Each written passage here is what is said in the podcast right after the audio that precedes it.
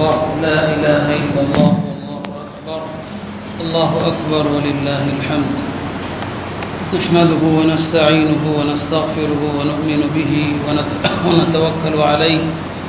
ونعوذ بالله من شرور أنفسنا ومن سيئات أعمالنا. من يهد الله فلا مضل له ومن يضلل فلا هادي له. أشهد أن لا إله إلا الله وحده لا شريك له. وأشهد أن سيدنا ونبينا وحبيبنا ومولانا محمدا عبده ورسوله. أرسله الله ربه بالحق بشيرا ونذيرا وداعيا إلى الله بإذنه وسراجا منيرا. صلى الله تعالى عليه وعلى آله وصحبه وبارك وسلم تسليما كثيرا أما بعد. فأعوذ بالله من الشيطان الرجيم. بسم الله الرحمن الرحيم. لن ينال الله لحومها ولا دماؤها. ولكن يناله التقوى منكم كذلك سخرها لكم لتكبروا الله على ما هداكم وبشر المحسنين அன்பிற்கினி அல்லாஹ் நல்லடியார்களே ஒரு மகத்துவம் நிறைந்த ஒரு நாளிலே நாம் எல்லாம் இருந்திருக்கிறோம் அல்லாஹ் ஜல்ல சுபஹானஹு வ தஆலா முஸ்லிம்களுக்கு இரண்டு ஈத் இரண்டு பெருநாள்களை அல்லாஹ் தந்திருக்கிறான் ஈதுல் ஃபித்ர் என்கிற நோன்பை நிறைவு செய்த பிறகு ஒரு பெருநாள் ஈதுல் அல்ஹா ஹஜ்ஜுடைய மகத்தான கடமையாக இருக்கிற அரஃபாவை நிறைவு செய்த பிறகு ஒரு பெருநாள் என்று இரண்டு பெருநாள்களை தந்திருக்கிறார். உலகத்திலே ஒவ்வொரு சமூகத்திலும் பண்டிகைகள் விதவிதமாக கொண்டாடப்படுகிறது. அவை அனைத்துமே கேளிக்கையாகத்தான் இருக்கிறது. நம்முடைய மார்க்கம் பெருநாள் என்கிற இந்த பண்டிகை நாளை கூட இபாதத்தோடு வணக்கத்தோடு இணைத்திருக்கிறது. இந்த நாளிலும் கூட லி அல்லாஹவை அதிகமாக தக்பீர் சொல்ல வேண்டும் துதிக்க வேண்டும் என்று சொல்லுகிறது. அதே நேரத்தில் இந்த ஈதுடைய நாளில் ஒரு சில மகிழ்ச்சியான விஷயங்களுக்கு மார்க்கம் அனுமதி அளிக்கவும் செய்கிறது. ஈதுடைய நாள். வெறும் தொழுகை தக்பீர் பிரியாணி சாப்பாடு என்பது மட்டுமல்ல ஈத் என்பது. ஈதுடைய தினத்திலே சில விஷயங்களுக்கு மார்க்கம் அனுமதி அளிக்கிறது. மற்ற நாட்களிலே அந்த அனுமதி கிடையாது. உதாரணமாக ஈதுடைய தினத்திலே நல்ல பாடல்களை படிக்கலாம். மார்க்கத்திலே அனுமதி இருக்கிறது. ரசூல் சிறந்த ஆலேசனுடைய வீட்டிலே இரண்டு சிறுமிகள் அமர்ந்து பாடல்கள் படித்து கொண்டிருக்கிறார்கள். அங்கே ஹதரத் அபுபக்கர் சித்திக் ரதியல்லான் அவர்கள் வருகிறார்கள். வந்த உடனே அவங்க கோபத்தில் கேட்டாங்க அல்லாஹுடைய தூதருடைய வீட்டில் பெருமானார் செல்லல்லா அலிஸ்லனுடைய வீட்டில் இது என்ன ஷைத்தானுடைய குரல்களான்னு கேட்டான். ஏன்னா பாட்டு படிக்கக்கூடாது என்று ஏற்கனவே தெரியும். அதனால் அப்படி கேட்குறான். இப்போ நபிசல்லா அலிஸ்லாம் அவர்கள் சொன்னார்கள் அவர்களை விடுங்கள். ஒவ்வொரு சமுதாயத்திற்கும் ஒரு பெருநாள் உண்டு. இது முஸ்லிம்களாகிய நமக்கான பெருநாள். எனவே இன்றைய தினம் அவர்கள் பாடட்டும். யூதர்களும் கிறிஸ்தவர்களும் தெரிந்து கொள்ளட்டும். நம்முடைய மார்க்கத்திலே விசாலம் இருக்கிறது. மகிழ்ச்சியான நேரங்களில் மகிழ்ச்சியையும் அனுபவிக்க வேண்டும். நான் லேசான மார்க்கத்தை கொண்டு அனுப்பப்பட்டிருக்கிறேன் என்று சொன்னான். அப்போ ஈதுடைய தினத்தில் அழகான ஆடைகள் உடுத்துவது சில மகிழ்ச்சியை சந்தோஷத்தை வெளிப்படுத்துவது மார்க்கம் அனுமதித்த எல்லைக்குள் மகிழ்ச்சியை வெளிப்படுத்துவது இதுவெல்லாம் ஈதுடைய தினத்தில் மார்க்கம் நமக்கு அனுமதித்த காரியமாக இருக்கிறது. இந்த ஈதுல் அல்லாஹாவுடைய நாள் இருக்கிறது பல வகையிலே சிறப்பு வாய்ந்த நாள். இஸ்லாத்தினுடைய எழுச்சியின் ஆரம்பமும் ஹஜ்ஜில் இருந்து ஆரம்பித்தது. இஸ்லாம் நிறைவு பெற்றதும் ஹஜ்ஜோடு தான் நிறைவு பெற்றது. இஸ்லாத்தினுடைய எழுச்சியின் ஆரம்பம் என்ன? பெருமானார் சல்லா அலிஸ்லாம் அவர்கள் மக்கமா நகரத்திலே ஏறத்தாழ பதினோரு வருடங்கள் அவர்கள் மக்களை அழைப்பு கொடுக்கிறார்கள் அழைப்பு கொடுக்கிறார்கள். பெரிய மாற்றங்கள் எதுவுமே இல்லை. நபித்துவத்தினுடைய பதினோராம் ஆண்டு பெருமானார் சல்லா அலிஸ்லாம் அவர்கள் ஹஜ்ஜினுடைய காலம் வருகிறது. மினாவுடைய கூடாரங்களை எல்லாம் சுற்றி வருகிறார்கள். எல்லா மக்களையும் சந்திக்கிறாங்க. யாருமே ஏற்றுக்கொள்ளலை. அந்த நேரத்தில் அன்றைய மதீனா அதை எஸ்ரிப் என்று சொல்லுவாங்க. அந்த எஸ்ரிப் நகரத்திலிருந்து வந்த தோழர்களை பெருமானார் செல்லல்லா அலிஸ்லாம் அவங்க சந்திக்கிறாங்க.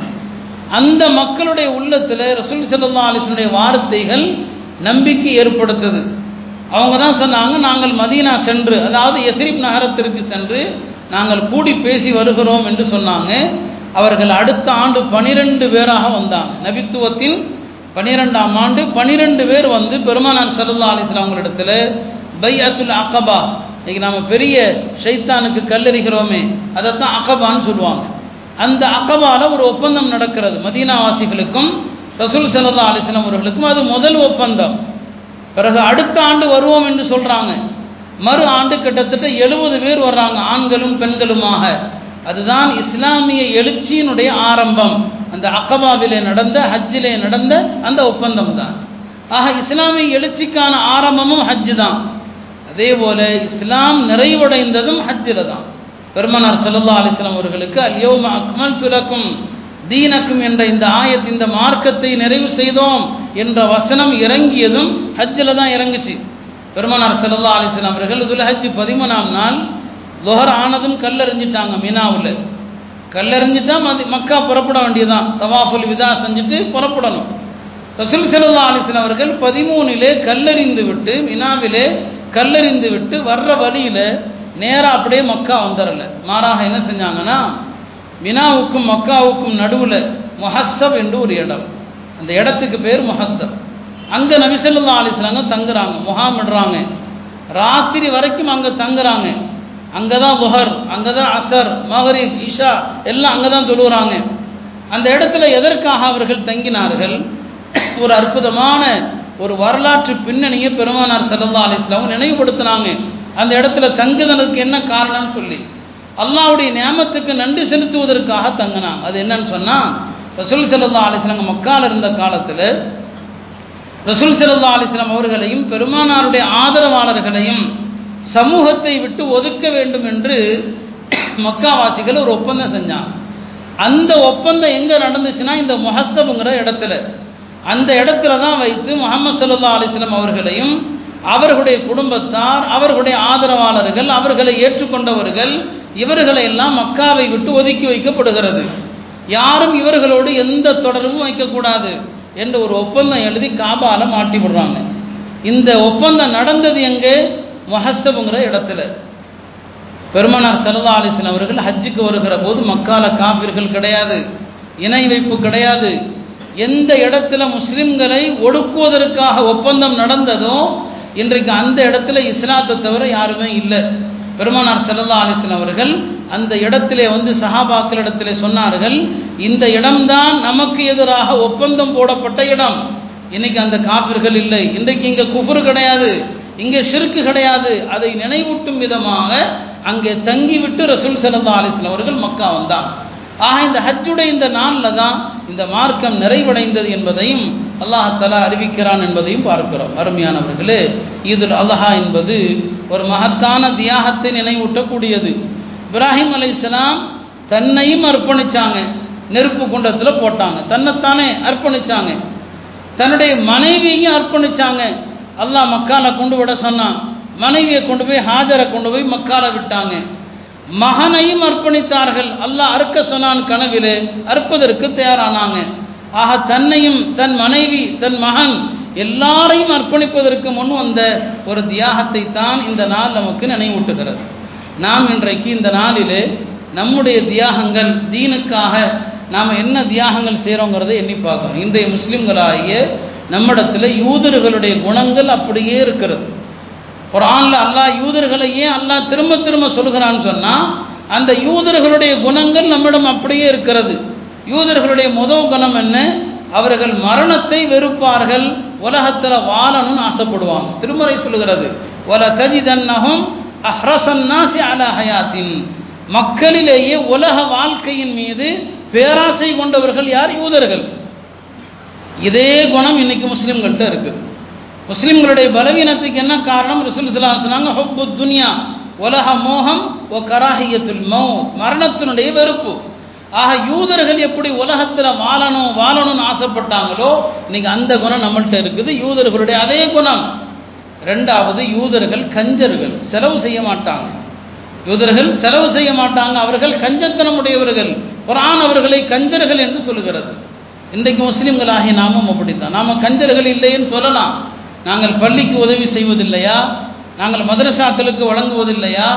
நாங்கள் அனாதை இல்லங்களுக்கு தருவதில்லையா என்றெல்லாம் சொல்லலாம். ஆனால் கஞ்சர்களா கொடை வள்ளல்களா என்பதை எதை வச்சு முடிவு செய்ய முடியும்? நீங்கள் துனியாவுக்கு தான் அதிகமாக செலவு பண்ணுறீங்க உங்களுடைய வீடுகளுக்கு உங்களுடைய திருமணங்களுக்கு செலவு செய்கிறதோட ஒப்பிட்டா நீங்கள் பள்ளிவாசலுக்கு கொடுக்கறது கம்மி. நீங்கள் மதரசாக்களுக்கு கொடுக்கறது கம்மி. பள்ளிகள் வீடுகளுக்கு செலவு செய்கிறது கோடிகள். திருமணங்களுக்கு செலவு செய்வது லட்சங்கள். ஆனால் பள்ளிக்கும் மதரசாவுக்கும் கொடுப்பது ஐநூறு ஆயிரம். இவ்வளோதான் அப்போ நாம் கஞ்சர்களா இல்லையா? சஹாபா பெருமக்கள் சம்பாதிச்சாங்கன்னு சொன்னால் தீனுக்கு வாரி வழங்க சம்பாதிச்சாங்க. இன்னைக்கு நாம் சம்பாதிக்கிறது நமக்காக நம்முடைய துனியாவுக்காக. எனவே யூதர்களுடைய அந்த குணம் அதான் இன்றைக்கு நம்மள்கிட்ட இருக்குது. கஞ்சத்தனம் நம்மள்கிட்ட இருக்குது. நம்ம மார்க்க விஷயங்களுக்கும் சமுதாய பணிகளுக்கும் வாரி வாரி கொடுக்குறோமோன்னு சொன்னால் கிடையாது. கொடுக்குறோம். அறவே இல்லைன்னு சொல்லலை. ஆனால் நம்ம துனியாவுக்கு எவ்வளோ கொடுக்குறோமோ அதில் ஆக குறைந்தபட்ச அளவை தான் நாம் தீனுக்காக கொடுக்குறோம். உஸ்மான் ரதியுல்லான் அவர்கள் மாதிரி அள்ளி அள்ளி கொடுத்தாங்க தபு போருக்காக செல்கிற போது. எந்த அளவுக்கு பெருமானார் சொன்னாங்க உஸ்மான் இன்னைக்கு எவ்வளோ தர்மம் செஞ்சாருன்னு சொன்னால் இதற்கு பிறகு அவர் பாவம் செஞ்சால் கூட அவருக்கு பாதிப்பு கிடையாதுன்னு சொன்னான். அவ்வளோ தர்மம் செஞ்சான். அப்போ அந்த கஞ்சத்தனம் நம்மள்கிட்ட இருக்குது யூதர்களுடைய மூணாவது குணம் என்ன? கோழைத்தனம். இன்னைக்கு முஸ்லிம்களாகி நம்மள்கிட்டே அந்த கோழைத்தனம். உலகம் முழுக்க நாம் அதிகமான எண்ணிக்கையில் இருக்கிறோம். அதிக எண்ணிக்கையில் மார்க்கத்தை பின்பற்றுபவர்கள் அப்படின்னு பார்த்தா முஸ்லிம்கள் தான் இருக்கிறோம். ஆனால் அந்த முஸ்லிம்களாகிய நாம் எதை சாதிக்க முடியுது? யூதர்களை நம்மால் வீழ்த்த முடியுதா? இல்லை. ஒரு சொற்ப எண்ணிக்கை. ஒரு மூன்றரை கோடி நாலு கோடி பேர் இருப்பாங்க யூதர்கள். அவன் ஒரு சின்ன இடத்த ஒரு சின்ன நாட்டை பிடிச்சி வச்சு மஸ்ஜித் அக்ஸாவை அபகரித்து உலகத்துக்கே சவால் விடுறான். உலகம் முழுக்க முஸ்லீம்கள் இருக்கிறாங்க. யூதர்கள் உலகத்தில் குறிப்பிட்ட பகுதியில் இருக்கிறாங்க. அந்த யூதர்களை நம்மால் அடக்க முடியல. காரணம் என்ன? கோழைத்தனம். நம்முடைய உள்ளத்தில் இருக்கிற அந்த பயம். வீரம் இல்லை நம்மள்கிட்ட ஒரு காலத்தில் முஸ்லீம்களிடத்தில் இருந்த அந்த வீரம் போயிடுச்சு. யூதர்களுடைய அந்த எல்லா குணங்களும் இன்றைக்கு நம்மளுக்கு தான் வந்துடுச்சு. நாலாவது என்ன? யூதர்கள் ஹலால் ஹராம் பேணவே மாட்டான் ஹலால் ஹராம் என்பது யூதர்கள்ட்ட இருக்காது. திருமலை சொல்கிறது ஒரு ரிபா. ரிபான்னு சொன்னால் அதுக்கு ரெண்டு அர்த்தம் உலமாக்கள் சொல்லுவாங்க. ஒன்று வட்டி. எதை நம்ம வட்டின்னு சொல்கிறோமோ அதுக்கும் ரிபான் பேர். ரிபாவுக்கு இன்னொரு அர்த்தம் இருக்குது. மார்க்கம் அனுமதிக்காத முறையில் பொருள் ஈட்டுகிற எல்லாமே ரிபா தான் எதையெல்லாம் மார்க்கம் அனுமதிக்காதோ அது லஞ்சமாக இருக்கலாம் கையூட்டாக இருக்கலாம் எல்லாமே ரிபா தான் இந்த ஆயத்துக்கும் முஃபஸ்ஸிரின்கள் விளக்கம் சொல்லுவாங்க. அகதிகம் ஒரு ரிபா என்பதற்கு அர்த்தம் யூதர்கள் அவங்களுடைய கொடுக்கல் வாங்கல்ல ஹலால பேன்றதே கிடையாது. இது யூதர்களுடைய குணம். அதே குணம் தான் இன்னைக்கு முஸ்லிம்களாகி நம்மிடத்திலையும் கூட நாம் இன்றைக்கு ஹராமான முறையில் ஏதாவது ஒரு வழி தெரிஞ்சால் போதும். அதை நாம் ஹலால் ஆக்கிறதுக்கு ஏதாவது ஒரு ஃபத்வாவை தேடி கண்டுபிடிக்கிறோம். இப்போல்லாம் நவீன திருடர்கள் நிறைய இருக்கிறாங்க. சமீபத்தில் கூட நல்ல பத்திரிக்கை சமரசத்தில் ஒரு அழகான கற்ற ஒன்று படித்தேன் நவீன திருடர்கள் அப்படிங்கிற தலைப்பில். அது அடிக்கடி நான் பாடத்தில் எச்சரிக்கக்கூடிய ஒன்று தான் இப்போல்லாம் ஏதாவது ஒரு தயாரிப்பை கொண்டு வந்து ஒரு ஐயாயிரம் ரூபா கொடுத்து வாங்கிக்கங்க. நீங்கள் பத்து பேரை சேர்த்து விடுங்க. உங்களுக்கு எவ்வளோ லாபம் கிடைக்கும்? ஒரு தொடர் சங்கிலி. இது மகா பித்தலாட்டம் இது. மார்க்கத்தில் ஹராம் இது. இன்னைக்கு எல்லா கடைகளிலும் வட்டி இல்லாமல் வியாபாரம் இல்லைன்னு ஆகிப்போச்சு எல்லா வகையிலும் நாம் வட்டியை நுகர்ந்து கொண்டே இருக்கிறோம். அதனால் நம்மள்கிட்ட வீரம் இல்லாமல் போயிடுச்சு. நம்முடைய இபாதத்துகளில் உணர்வு இல்லாமல் ஆகிப்போச்சு நம்முடைய வணக்கங்கள் ஏற்றுக்கொள்ளப்படலை. ஒரு கவலம் வட்டி சாப்பிட்டாலே வட்டினா ஞாபகம் வச்சுக்கணும் வட்டி மாத்திரம் அல்ல ஹராமான எல்லா பொருளுக்கும் பேர் வட்டி தான் ஒரு கவலம் சாப்பிட்டா நாற்பது நாள் துவா அங்கீகரிக்கப்படுறதில்ல. நாம் யூதர்களுடைய அதே வழியில் அதே பாதையில் தான் போகிறோம் அவங்க போட்டு கொடுத்த ரூட்டில் தான் இன்றைக்கி முஸ்லீம் சமூகம் எல்லா வகையிலும் ஹராமான கொடுக்கல் வாங்கல். அதில் ரொம்ப ரொம்ப நம்மள்கிட்ட அலட்சியம் இருக்குது. பெருமானார் செல்லதாலிசன் அவர்கள் வட்டியினுடைய விபரீதம் உலகத்தில் என்ன மறுமையில் என்ன? ரெண்டையுமே சொன்னான். மறுமையில் சொன்னாங்க நான் ஒரு கூட்டத்தை பார்க்கிறேன் அவர்களுடைய வயிறுகள் பெரிய பெரிய மாளிகை மாதிரி இருக்குது. வயிறு பெரிய மாளிகைகள் போல. அதற்குள் என்ன இருக்கிறது தெரியுமா? பாம்புகளும் தேள்களும் இருக்குது. இது யாருன்னு கேட்டேன். வட்டி சாப்பிட்டவர்களுடைய வயிறுன்னு சொல்லப்பட்டது. அப்போ வட்டியை சாப்பிட்றவன் பாம்பையும் தேலையும் சாப்பிட்றான். பாம்பையும் தேலையும் வயிற்றுல கொட்டுகிறான். இதுதான் யூதர்களுடைய குணம்.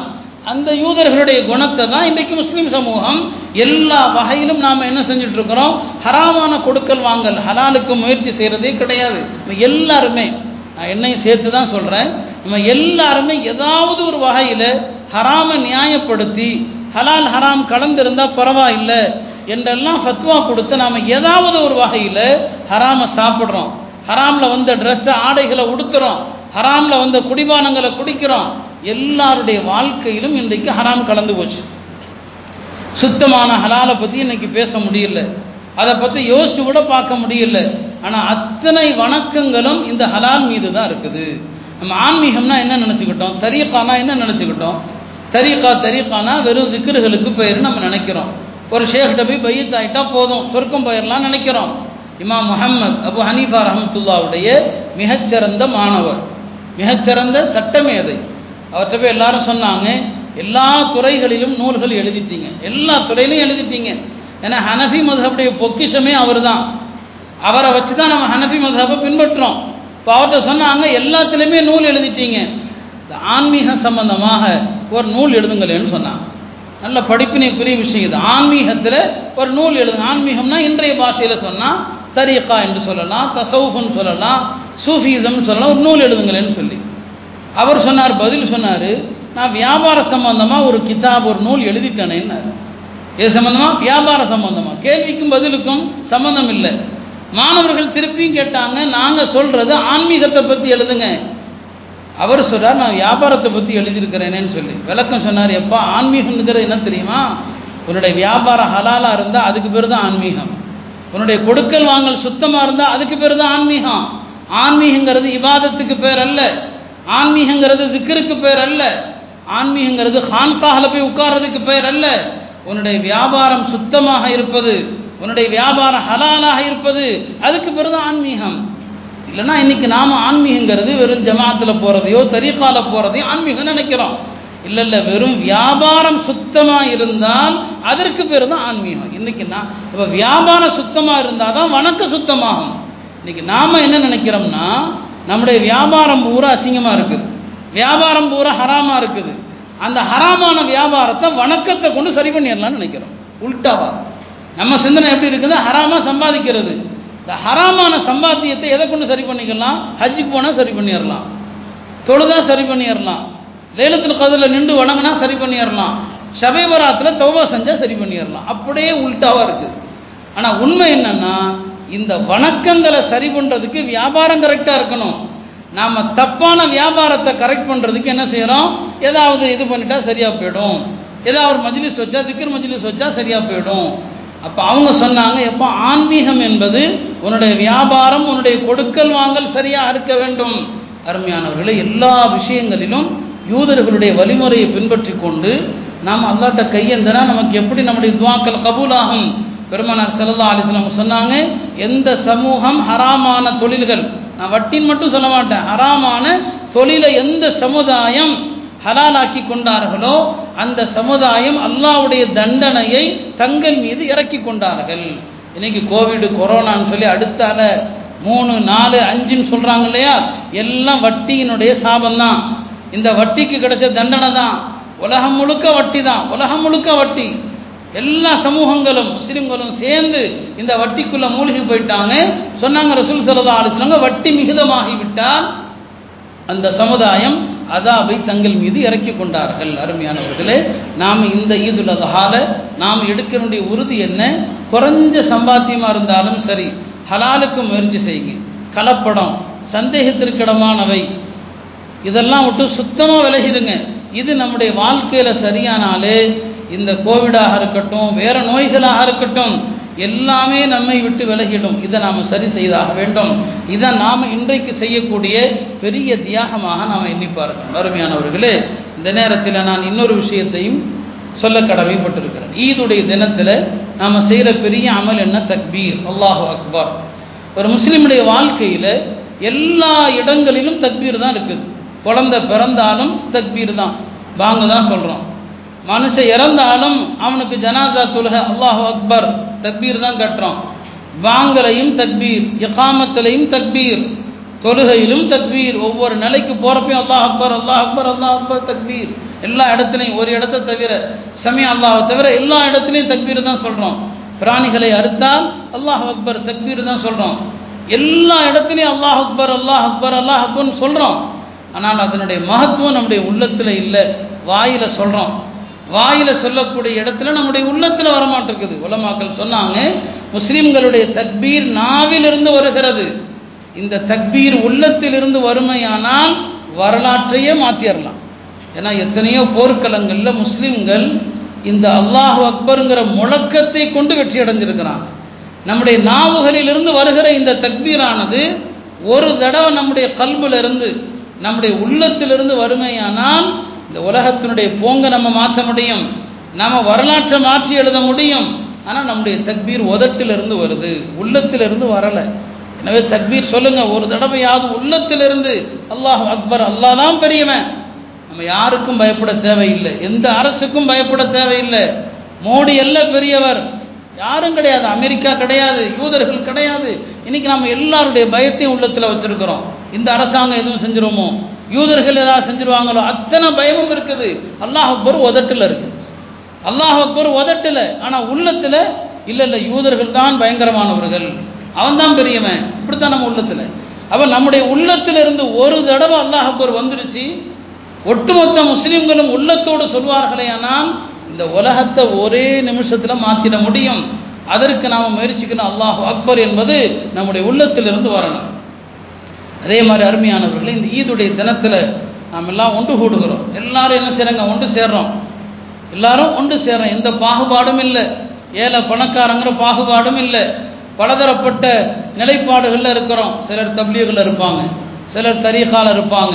வெவ்வேறு தரப்பட்ட மக்கள் கூடுறோம். உலகம் முழுக்க. அது ஹரமையும் ஷெரீஃபாக இருந்தாலும் சரி ஒவ்வொரு ஊரிலும் இருக்கிற பள்ளியாக இருந்தாலும் சரி எல்லாரும் கூடுறோம். எல்லாரும் சந்தோஷமாக தான் தொழுகிறோம். சந்தோஷமாக தான் பிரிஞ்சு போகிறோம் இந்த ஈதில் ஜும்மாவில் எப்படி கூடி கலைகிறோமோ இதே மாதிரி வாழ்க்கை முழுவதும் நாம் இருந்தோம்னு சொன்னால் நமக்கு மத்தியில் பிளவே இருக்காது வேறுபாடே இருக்காது.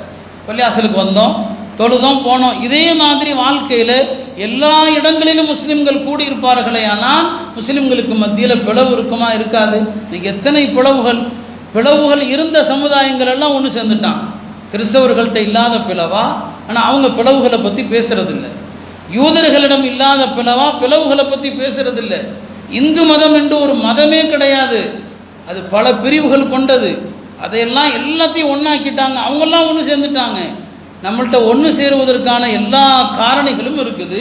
நம்முடைய ரப்பு ஒருவன் நம்முடைய நபி ஒரே நபியாக இருக்கிறாங்க.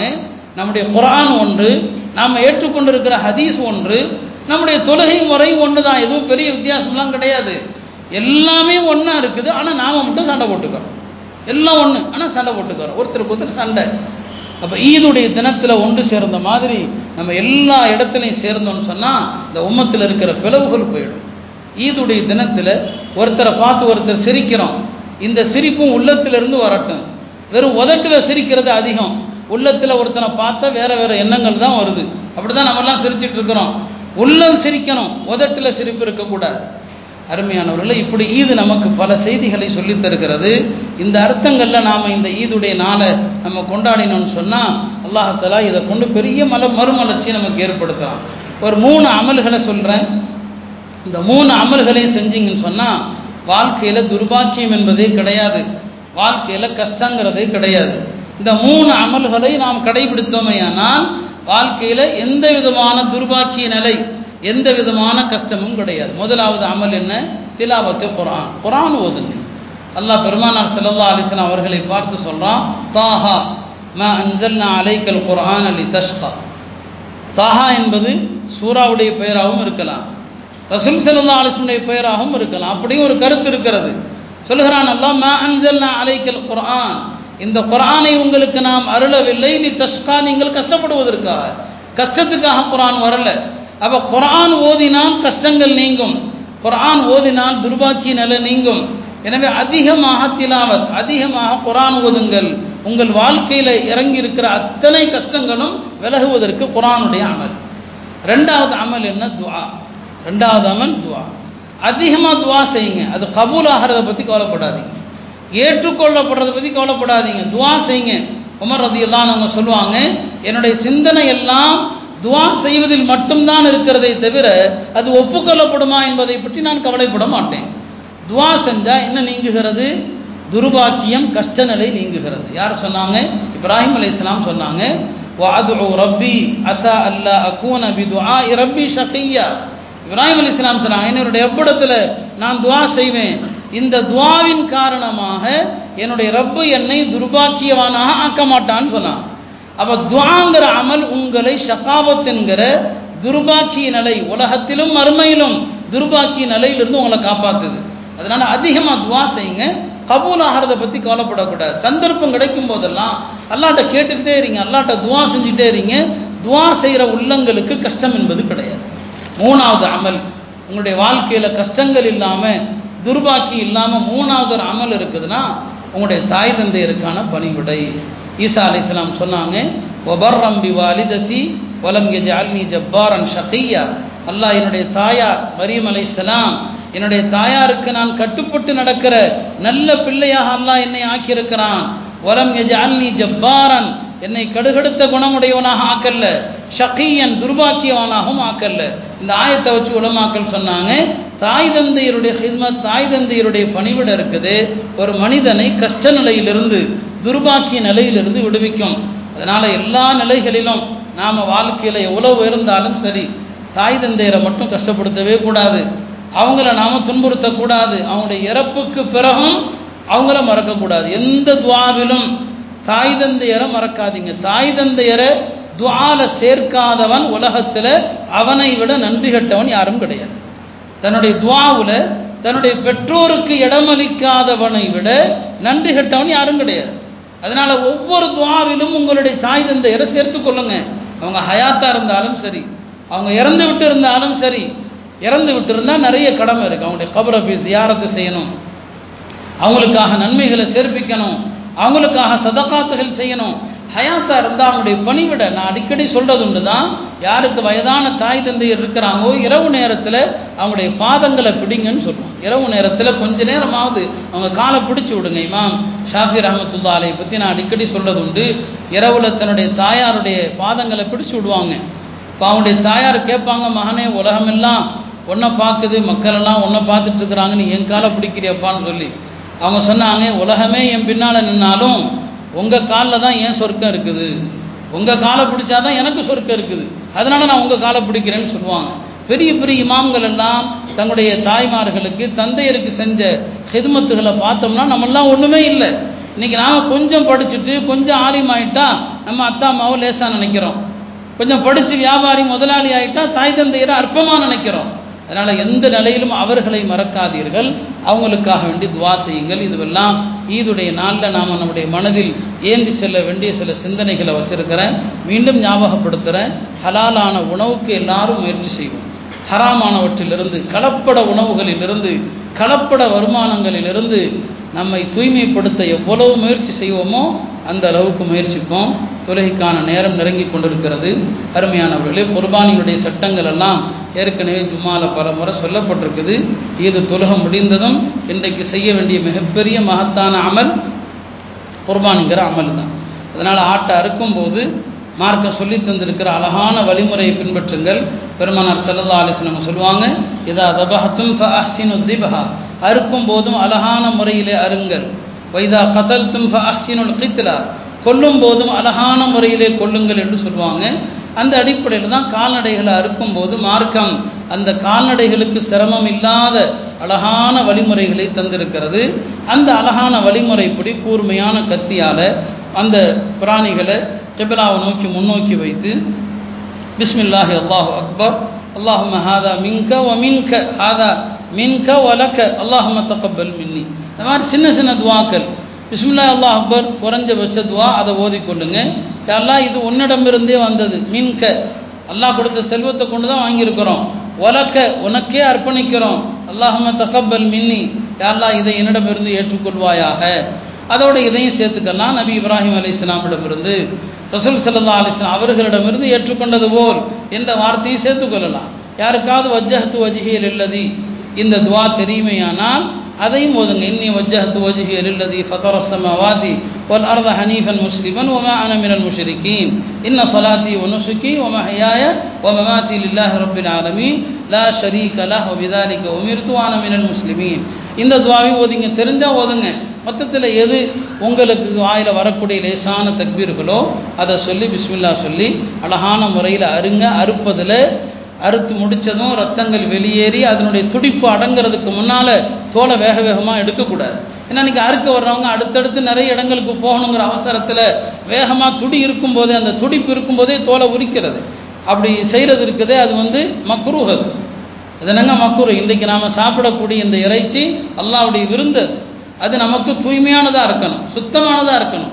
அதனால் அவசரப்படாமல் நிதானமாக அதனுடைய துடிப்பு அடங்கிய பிறகு தான் அந்த தோலை உரிக்கணுமே தவிர உடனுக்குடன் அவசர அவசரமாக எல்லாத்தையும் செய்யக்கூடாது.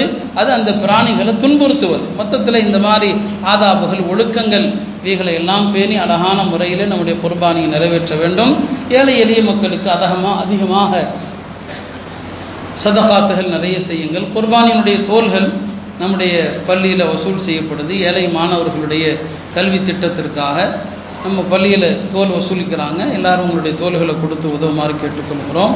இப்போது ஈதுடைய தொழுகைக்கான நேரம் வந்து விட்டது ஈதுடைய தொழுகை ஆரம்பமாக இருக்கிறது. ஈதுல் அதஹா என்கிற இந்த ஹஜ்ஜு பெருநாளுடைய